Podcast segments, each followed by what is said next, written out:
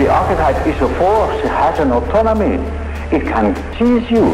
Her family has been involved in rituals for generations. She is currently in extensive therapy. Sigmund Freud removed that last vestige of what magic was all about. But what's happening right now in America is witchcraft's trying to take this country over. Why would we not worship goddess?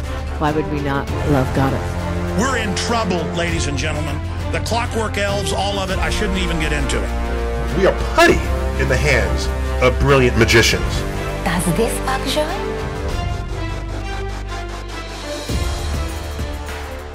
And we're back, geese and ganders. We are here with another weather report. The stratosphere is abuzz with strangely francophone murmurings. Um, so we will be discussing today this new School of Magic, which has appeared on the uh, permanent record, as well as my own project. Harp's been busy lately, so let's see what we got coming down the pipes here. Uh, we're going to be discussing two things today. We're going to be discussing the new adept school that's popped up recently, Neuromancy, as chronicled by one Jerome Vivas Barel. I probably butchered that. Uh, a French adept. Uh, Jerome. I don't know how to Jerome. do that. I, I don't. I don't know. I know the E goes up, but I don't know what the little the O with the. I don't know how to pronounce the O with the hat. All right, so we're going to be discussing that and some interesting things that our very own Mr. Thompson has dug up and then put on the stratosphere for all to see. So, Neuromancy is a magic school based on storytelling. Any sort of storytelling, uh, whether it be film or books or the type of shit that you tell to all your mates in the bar, or even game masters, those weirdos who are totally unrelated to any of our listener base, I'm sure. I do like the fact that it's tied in game masters as like being a basic uh, the type of adept that has neuromancy would be a GM. It's kind of interesting. I, I, I could see myself playing like a dungeon master as a character with neuromancy. That would be quite interesting because then you could have Oh, a game easily. within a game, which would be pretty funny. Well, but then what if the GM is running unknown armies? That gets a bit too meta. Um, and I then feel like UA is a good game to handle that sort of thing. That's true. What if they're playing Delta Green? Oh, there you go. It implodes in on itself. So we have our issues with neuromancy. We were talking about it a bit before the show, but we do like I like I, I dig this general idea of taking the general concept of storytelling and turning it into its own way of casting magic. You know, it's your way to leave your mark on the world. So the way to get minor charges for this school, there's actually two of them. Uh, first method, you write a total of a thousand words of coherent fiction, movie, play, novel, etc. They also reference a role-playing game book as another example. So there you go. Uh, the person who wrote this very well may have been Neuromancer themselves. Second oh, method, snap! So you're saying that they got a charge from this? Maybe this is why they wrote it. There you go. There you go. I, I mean, th- there's no charges that have anything to do with people reading your stuff or absorbing it anyway. So this might even well be counter propaganda of some sort. Getting the idea of neuromancy out there, but getting a slightly wrong idea out there so people don't know what you're actually doing when you put this out. The second method to get a minor charge is you have to receive a story, written, told, visual, for at least 30 minutes. So, you know, watch a episode and a half of television, for example. A significant charge, it's the same type of thing, which is first method is you have to receive a story for at least three hours in a row. Second method is you need to write a total of 5,000 words or more of coherent fiction. And then finally, the major charge is you have to finish all of the major works of a famous writer so that you know their truth about the great story. Or, uh, again, you can also finish a work yourself that will in some way join the collective imagination, which very well may be what the writer Mr. Jerome here is going for. I do like the major charge. Um, there's some interesting implications for it. The fact that you just you can get a major charge. If you've got a major charge, you know, oh my god, I've just written something amazing. What happens if you get your major charge and then throw the manuscript into a fire? Like, what happens then? Do you lose your major charge? Like, that seems like something. It, like that might be if I was playing a Narromancer, that might be what I would do. I'd I mean, just like, to join a collective imagination. So, you know, the most straightforward way of doing that is you get your book published and ends up being a huge hit. But it could- says it says that you get your major charge when you've just finished it, not bef- not when it's published. When you finished it. So what's to that's a stop you from point. throwing Actually, it in the manuscript? If you throw the manuscript in the fire, it can't join the collective imagination. Like, but you've already got your Well, it still might. That's kind of the idea, maybe, is that this narrative is inherently so powerful that even though you write it and just toss it away, someone else in the collective unconscious ends up tuning into that and makes it themselves in some way. Oh, that's an interesting thought. So you can't just you've you've brought it into the world. Is that the whole idea of like do not call that which you cannot put down, but with Yep. fiction. Yep. That's pretty cool. Yeah. Now, the uh finish all the great works of a famous writer is pretty strong because, like, okay, what if you finish all the great works of, say, J.D. Salinger? That, that's one book. And you also have to read H.P. Lovecraft's really racist poem. Yeah, exactly. Uh, you know, there, there, that that task is very easy for some writers. So that's a lot for a major charge, in my opinion. I, I like the finishing a work idea, but the absorbing a work, and that's sort of the other thing here is that there's a lot of overlap in each of these charge methods. Like the minor charge, you have to receive a story of at least 30 minutes as one of the methods. And then for the significant charge, you need to receive a story for at least three hours. So does that mean if you receive a story for three hours, you get six minor charges and a significant charge? I I don't know. This happens with some schools. Sometimes it's not clear, um, especially when schools sort of um, just change the degree of a singular action from minor to Yeah. significant. It's it's hard. I don't know. One thing I will say about the major charges, um, because the major charge is my fa- my favorite part of this. I have some Yeah. ide- ideas for minor and significant to change them up a bit.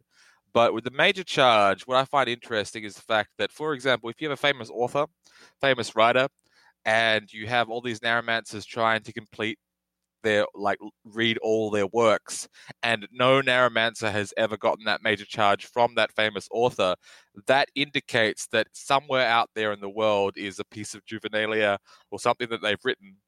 that That's a good point. unknown. Yeah. It doesn't need to be some necessarily something they published, anything they've ever written ever. So that may very well just cut out a bunch of writers or directors entirely because they just threw away some of their work. Especially now with living authors. I mean, do you have to go through and read Stephen King's entire Twitter threads? Like all he, he posts a lot. He posts quite a Yeah, bit. You have to read all his tweets. Uh, and can you even do this for a living author? Because you know they could actively, uh, a writer is going to be constantly working on new stuff. So for a living author, you you're a huge Stephen King fan, you go through all the stuff, you don't get the major charge, so you realize, oh crap, okay, I'm going to need to break into Stephen King's house and read all of the stuff he never published, and then I might need to kill Stephen King Yeah, so he doesn't have a chance to write anything else. that's an interesting idea. Like the murderous narromancer. That would be a great antagonist, like a narromancer who's Mm. killing like famous living authors because he wants that major charges. Those those major Yeah. charges. Like, see, the the major charge is the most interesting. I There, have there's prob- some dimension there I didn't see initially. Yeah, you're right. I would change up the minor charge because the 30 minutes to receive a story told or visual or written, 30 minutes is too easy for me, Yeah. I think, for a minor charge. What I think would be interesting and better, and something that would vary in terms of like how much effort you'd have to put into it. I would say to get a minor charge, you should either tell or receive a story which has a coherent beginning, middle, and end. I wouldn't even say that because, especially like the putting in terms of minutes, uh, that overlaps a lot with the uh, binge watching school of magic, whose name is honestly escaping me at the moment. I well, that's what I was thinking. Like for a significant charge, I'm thinking maybe long form fiction. But then, is that too hard? Is that too hard? I I think leaning into the creative aspect of this is the way to go. So rather than having two ways of getting charges, it's just all right. You can't get this in any way from absorbing stuff. You except I I I do like that wrinkle for the major charge. So I'd say yeah, sure, keep that. Um, I and mean, maybe like, have a if- significant charge of read all the published work of a particular writer. My argument for having a minor charge being um, a story with a coherent beginning, middle, and end, it means it it reduces the number of things that you can actually watch or absorb.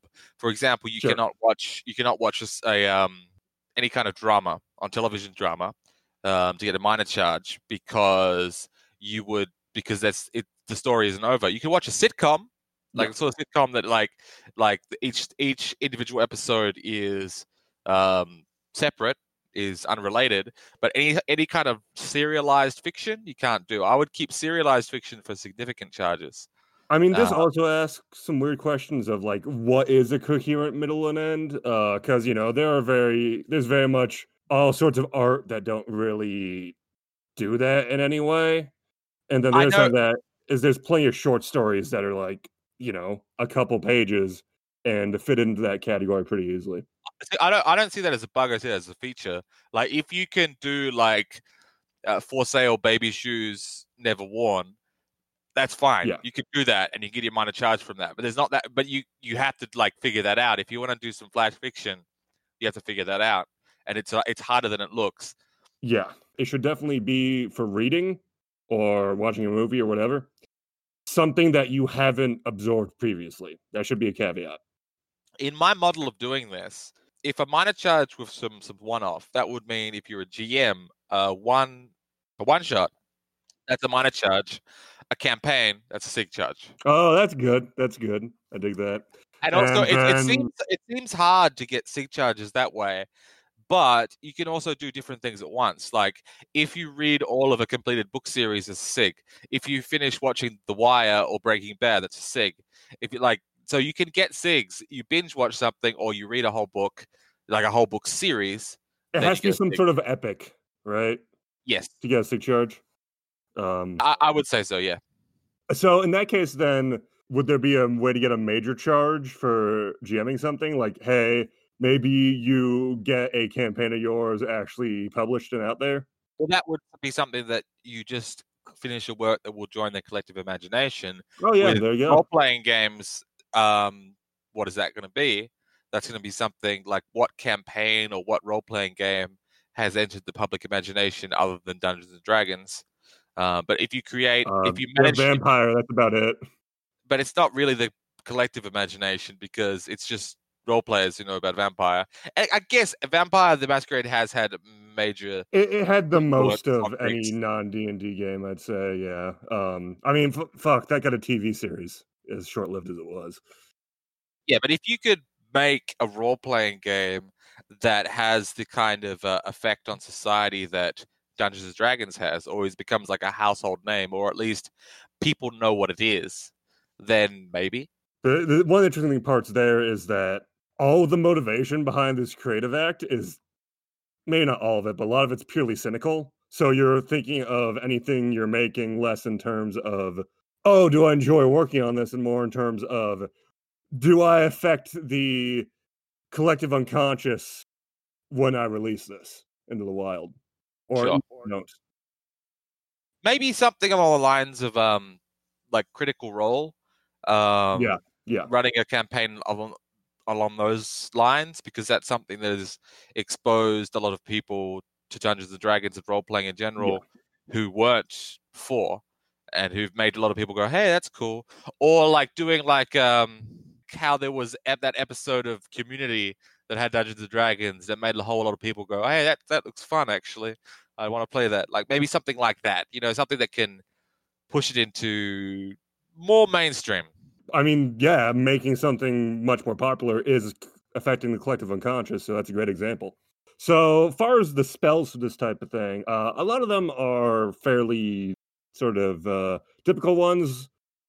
Things that give you bonuses to identity, things that allow you to use your Neuromancer identity in place of other ones, or spells that get you a hunch in some way.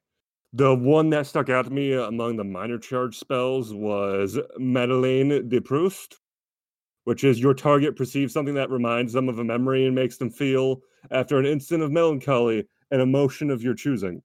Yeah, that's the most flavorful of the minor spells. Um, the rest are mostly they're very paint by numbers, as you were saying before the show. Yeah, Um, yeah. But this one, I like the the like the flash of like an instant of melancholy and then an emotion of your choosing.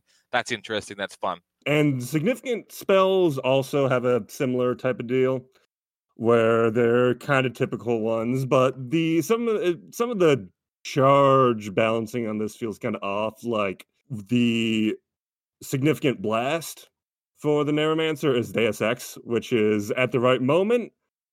You cause someone to suffer a heart attack, a stroke, a piano fall, and the target suffers damage as if they were hit by a handgun with no damage cap. That's see if a lot for one significant charge. yeah. See, if I was doing if I was doing it with my alternate charging structure, I would keep that because it would be funny. Be like, I've I've watched all of like Ozark or Breaking Bad, therefore I can give you a heart attack. I mean, that's pretty Yeah. funny. I, like a lot of these general ideas. Um, I just think uh, things could be, I guess, pared down a bit more for flavor, and you know, also just make a, getting a charge a bit harder than it is, considering how powerful so many of these significant blasts are. Like the one that allows you to basically pull a adaptation on a person and narrate their actions and take control of their body. It's it's pretty powerful in many ways. and that's really flavorful and i dig that but you know in light of that the charges that let you do that should be a bit trickier I really think that like to make this a bit more flavorful, they should have leaned into um, because the thing about this school is because it's so broad in terms of theme storytelling. Um, it's a lot broader than say something like Cinemancy because Cinemancy has kind of similar spells, but it's all uh, it's very much couched into the language of cinema and how that's Yeah. unique. Um, while this is it's very very sort of like very broad and uh, what I think would have been better if they'd kind of lent a bit more into some of the theory of storytelling and writing and like the whole um the hero's journey kind of stuff or like Yeah. Dan Harmon's story circle or whatever you want to do. Uh, lead into that some of the, the the the way people have thought about narrative and how it affects people, and you can lead into like like epic ancient Greek epic storytelling versus like modern mass media and things like that. You could lead into like that side of things, and by leading into that, you could probably come up with some more interesting spells, in my opinion. sort of building off what you just said i think the way that you really give this an identity of its own is you remove the aspects about absorbing media altogether. You don't get any charges from just reading or watching something no matter how big it is. It's all about making something of your own. It's all about actually creating or telling stories of your own and the spells themselves fit into hero's journey or various other theories of storytelling and that would be a good paradox for this school of you're trying to do a fundamentally creative act here but everything you create is limited by the fact that must be in one of these pre-existing structures. You can't innovate. You can only create stuff that people are in some way already familiar with. Yeah, I could see that. Or like maybe make this school a bit less of a conventional school and link it to the storytelling like in the like in the same way that schools like um mechanomancy and narco alchemy are are different are different like they have a different structure to them or like um Yeah. Yeah. anagram gematria like imagine if the content of your story affected what spells you could have like yeah, that's a good idea. you could do. Kind of like iconomancy, where Yeah. uh, what your focus is determines what actual spells you have access to. this this school reminded me of I watched I can't remember the name of it, but it was something on Netflix. It was some Scandinavian horror anthology TV show, and they had one episode where this uh, this woman was like going through her life, and then like all these fucking horrible things started happening to her, like completely like her housemates decided to try and kill her and all this like ridiculous shit was happening and she discovered that she was being followed around by this stalker who was like writing her story and it was affecting her life and she basically did the back like she got out, out, out her own laptop and started fucking with him in the same way and i'm like that was the kind of like that sort of thing would be the kind of thing i could imagine like a narromancy could do like Yeah, by yeah. writing stories you could affect the world like okay you're now a character in my story motherfucker and i'm to tell what i'm to say what happens An idea that comes to mind for a spell in a school like that would be you insert plot holes into people's lives, which Oh, provokes yeah. unnatural and self chests. That's awesome. That's a great idea. See, that's the sort of thing that's interesting, like plot holes, like anything that actually relates to the art or the techniques of writing and the pitfalls and things like that would make this school a lot stronger, I think. That's actually another good paradox for this. We tend to look at our lives as some sort of narrative, but it's really not. We- We're the main for- characters in our own stories, but no, we're not really. But the Narromancer is kind of about that is taking that idea and trying to make it real, but you're not doing it for yourself as a person. As an Narromancer, you're still subject to the whims of fate and shit, but you can change the lives of others so they more fit these narrative structures that we've built. Because if you can take control over synchronicity, you can do anything. Um, Yeah, that's how lots of that's magic all works. magic is. Yeah. Yeah. Um, I think it's interesting in the major charge effects is the fact that you can disappear into a fictional universe of your choosing. Like, what is the me- what is the mechanics of that? Do you go to a different world? Yeah, that's a that's a that's a big thing for just one spell of an entire school. But then again, that means that just removes the Narromancer from this world. That's fine. So, Torm, you also have put something together. Well, this my um, Magnus Opus for the time being, uh, Goad, um, was born out of a desire to include some more campaign starter ideas or frameworks uh, because I like them. I like the ones that were included in the uh, book.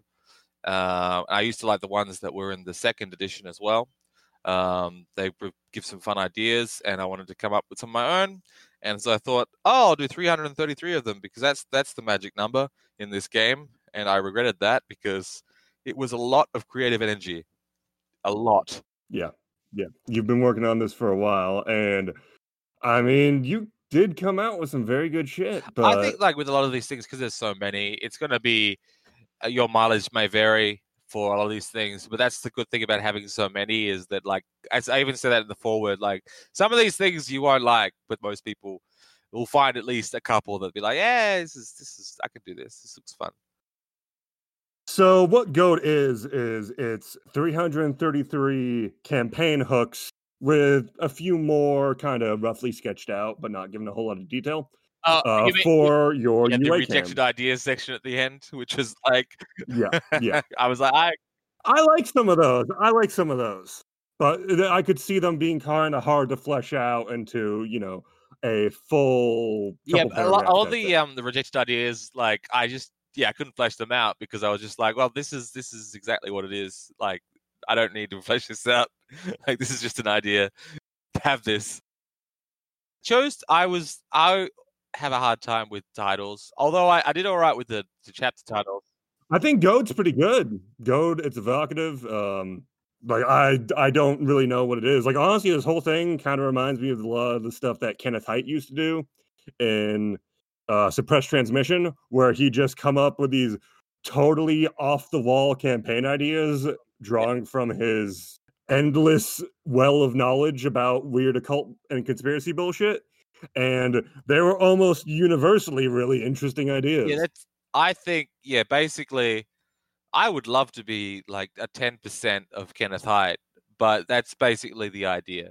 Um, I like I love that sort of shit. That like express transmission, that model of doing things, just like putting out ideas and coming up with ideas, and like developing them enough that you can put them out there for the world. And it's like, what about this? What about this?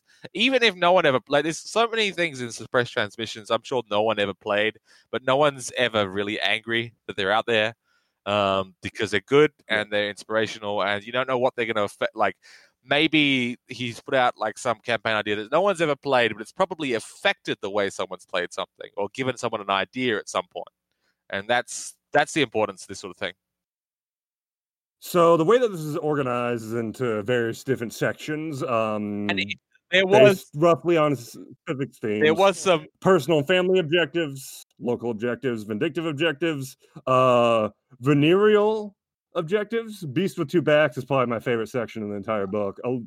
so many of those. I just gold. didn't want to put like sexual objectives because it sounds fucked up.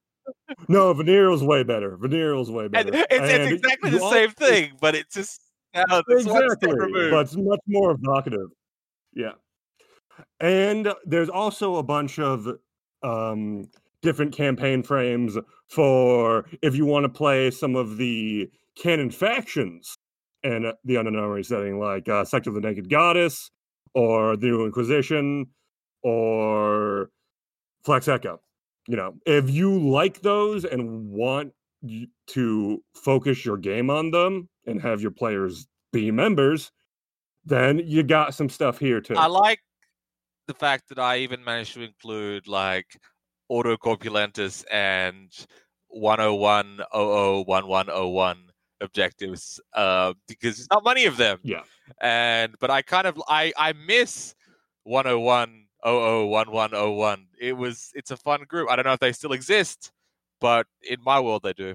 They don't say in any way exactly what happens to them, so that's a blank canvas to do whatever the hell you want on.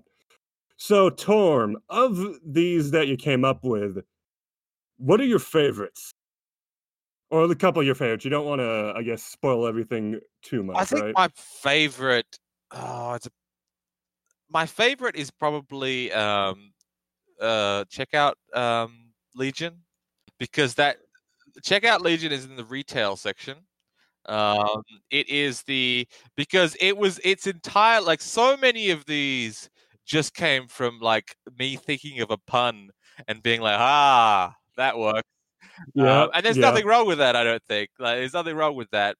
But with uh, the Checkout Legion, it was basically the story of the Czech Legion, and the Czech Legion was um, a during the Russian Revolution or the, the Russian Civil War, a lot of um, foreign powers intervened in support of the Tsar against the communists. They failed, but in one story, in one um, incident, the Czech Legion, it's most famously known as the Czechoslovak Czech Legion, but it should be more accurately called the Czechoslovak Legion. And they basically were stuck in the middle of Russia and they couldn't get out, so they had to fight their way out. Um, they couldn't go west because there was too much craziness, so they had to go east along the um, Trans-Siberian Railway, fighting their way all the way across Russia to get to Vladivostok and get boats out of there. So it's a it's a great ridiculous, like uh, intense historical story. So I basically took the story of the Russian Revolution and put it into Allmart, and it's like all, all the Allmarts end up connected in some like parallel universe because the Allmart employees were staging a mass unionization effort, and so corporate just used some magic to cut them off. And so it's all these Allmarts connected to each other, but all the Allmarts are now fighting all the um there's like a million different factions. Um, there's anarchist faction. The Spillin Isle Five was the name of the anarchist faction, and I don't know. I've always liked the um, the Allmart. Oh, what's what's the name of the uh, the campaign starter kit for that? Um, Raiders of the Lost yes. and I've always liked that, and I've liked the fact that like I know uh, I know Kate also uses um, Allmart in her stuff as well, and I like the fact that it's it's coming up. Uh, It's just a nice little divergence, and it gives you a bit more license to kind of do whatever the fuck you want with retail. I mean, I'm generally of the philosophy. I just use like I know some people don't like using like real world stuff in their ostensibly fictional games. Um, I usually, I love I usually do, but I don't like, and I don't. I usually shy away from like um, like fake versions of things. But if it's something that's like comes up again and again and again, um, I like it. Like Allmart has its own flavor now. Um, so some of my favorites from this was uh cock block, which is that uh your friend's new girlfriend is obviously a giant praying mantis, and you have no idea why he can't see that, and you need to break them up before she eats him. Yeah, it's it's a it's a pretty Yeah. easy setup, but I it, it's a good game. I can see it being fun. That, that- that's, a, that's a fucking phenomenal hook. That's just, that's just like, all right, I'm in. I have no idea what direction that's going to go in, but I know it's going to be interesting no matter what. Another one I liked a lot was don't try to neg uh, Clíodhna, which is um, that you're a bunch of pickup artists whose uh, PUA instructor, Chad Design, has convinced you that if you fuck the Blarney Stone, you'll become a masterful lover. So while he's been arrested, the rest of you aren't going to give up. So the goal of the campaign is to successfully fuck the bar the Yes, Blarney Stone. exactly. And the other one that is sticking out in my head currently is uh, Fringe Tolkienology. Oh, yeah. Uh, which is that you're all university professors of some sort that have somehow become convinced that the prehistory that Tolkien talks about in his whole mythology is actually true. And you need to convince the rest of the faculty to get you tenure, despite the fact that you're talking about this complete fringe bullshit. Now, there's a lot of great stuff in here. And I think these serve a very valuable purpose because um, I've done corkboarding a couple times, and the thing that ends up being the sticking point every time is what's the objective of this campaign? What are we going to try to do here? That's the first step. And coming up with that, especially when you put it on the players, is a lot harder than you think. So having a book like this where you can grab a couple of your favorites, let your players vote on which one they like the best, and then go from there can sort of get the actual creative process of starting a campaign off the ground much more yeah, quickly. I think like it's sort of like the logic of how you, if you're the um, not the GM, but the facilitator for running a game of Fiasco, they tell you you should come, you should come to Yeah. the table with like three or four options. Uh, more is Yeah. more is too much, but like three or four options. And the idea of this is like, if you're gonna start a game, you don't know what you're doing. Um, you can come, you can choose three or four of your favorites from my list, and come there and say, okay, here are three or four ideas um, that I think you guys might like, and then they can choose. And that's one of the reasons why, like, I divided it up into different sections, and some of the section, some of the divisions are like kind of hokey. I'm like, I don't know where this goes. I'll put it here, but like the there were two reasons I did that. One is I thought that dividing it into different sections um, give it a greater coherency and make it a lot easier to read. Than if it yeah, was rather than like just a big old list of Yeah. ideas. Yes, like it. Yeah, and that and they're all over the place. I'm like, I didn't want that. Putting them into different chapters, I thought was it would it, it would just improve readability. And another reason is the fact that like maybe you'd be like, okay, do you guys want to do like a criminal game? Do you guys want to do a corporate game? Um, oh, and also like it was able to let me scratch the itch of like promoting kinds of games that I think should exist but don't like aren't talked about a lot enough, Yeah. enough. uh, Like the fact that I had a whole section on different games in corporate settings because I think a corporate setting for an unknown armies game could be really fun. Yeah, yeah, And- absolutely. Um, or a classroom, or I mean, just a lot of game role playing games in general don't really deal with sex that much, and UA has a lot more focus on that than really most role playing games do. So you know, long as all the players involved are cool with it, having a campaign that actively focuses on that type of subject matter you know, it's good. And if you know that they aren't into that, then you can safely skip that section and not worry about it. I did try like with the even with the video section, like they're all pretty fucking they're all pretty ridiculous. Like yes, yeah. things. There's a few which are like dealing with like darker issues, but usually Yeah. with the um the antagonist, right? Like uh Yeah. Gore Gore Quest, not your type, and the um what's the one? The one with the uh the 1970s one. You Yeah, the one about about- the sex wars. Yes. Yeah. Um, well, that it wasn't about the sex wars. It's about getting the fucking sleazy guy because I read about the fact that in the seventies, they people actually believed that green M and M's were an aphrodisiac. And I Interest- thought that's I, I didn't know about that, huh? I mean, That's- that's that's weird. Hmm. I thought like it would be interesting to have a cabal made up of opposing sides of the feminist sex wars in the 1970s, and having that sleazeball with the green M and M's as the bad guy. I mean, that's the. There was like three that involve antagonists who are pretty much doing sexually fucked up things, and if you're not, if your group isn't isn't into that, then don't do that. But it's pretty much always a, an antagonist, while all the other sexy ones are just Ridiculous. ridiculous. Like, um, the uh, the one about you being part of some like Bacchanalia neo pagan group, and you need to get a mystic dildo before the next solstice. uh, Remember or something like that. that's that's a real thing. That's a real thing. They What? really yes. Um, Mutunus Tutunus is not fictional. That is a that- that is an actual Roman god with actual. It's actually Romans did actually have this the, the phallus of Mutunus Tutunus, and when I read that, I was just like, "Fuck yeah, Moody Tootie! I cannot not include this." Uh, and there are some campaign frames outside of that section where you're obviously the bad guys, but Oh, it's totally. so much of it's in a very like Coen Brothers esque. Yeah, you're obviously the assholes, but you're obviously also kind of incompetent. So it works out. Again, this is the fiasco influence where I'm just like, ah, yeah. Unknown Armies and Fiasco, in a lot of ways, tell very similar sorts of narratives. They're about people with very strong belief systems and very strong goals fucking up themselves and everyone around them. And this is why I had a whole section, one of the largest sections of just idiotic objectives. Like, and that's yeah, that far as like themes for UA game, that's uh that's a pretty easy one to come up with ideas for. and and I called it play stupid games because you win stupid prizes.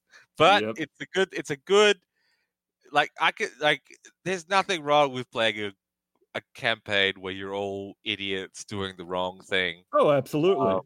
That's a very good way to have very interesting shit happen very frequently. the idiotic section, I like um, castration celebration. I, I have a soft spot for because it's it's just funny, um, especially for the fact that the pediomancer friend is probably not going to get his major charge for cutting his dick off, but he doesn't know that because he doesn't got he hasn't got book five. Um, and drone hole is just ridiculous. Like, um, we, we bought this drone and it's gone into a different universe. Fuck. Well, is there anything else you'd like to bring up about the storm? I I I felt with a couple of things. I don't know. I felt there were some times I'm like, should I include this or not? Uh, but most of the time I was like, yeah, it's fine. Um, like I was a bit iffy about including the one, the white goats, uh, because it's such a a, a serious issue. Um, What's that one? that's the one where every, you're all playing albinos in Tanzania. Oh yeah, yeah, that one. That is a very sensitive issue because it is like albinos are being killed in Africa because Yeah. of superstition. Um, but I think it was okay because it was like the crazy collector with the clockwork British servants, and I think it, I think it's okay. And there's like my logic was like, well, you're playing as the albino guys, you know, like yeah, you're the guys that are fighting up against the corrupt system. yeah, exactly. And there are some in here where you are the corrupt system, but you're corrupt in a very petty and non-targeted way.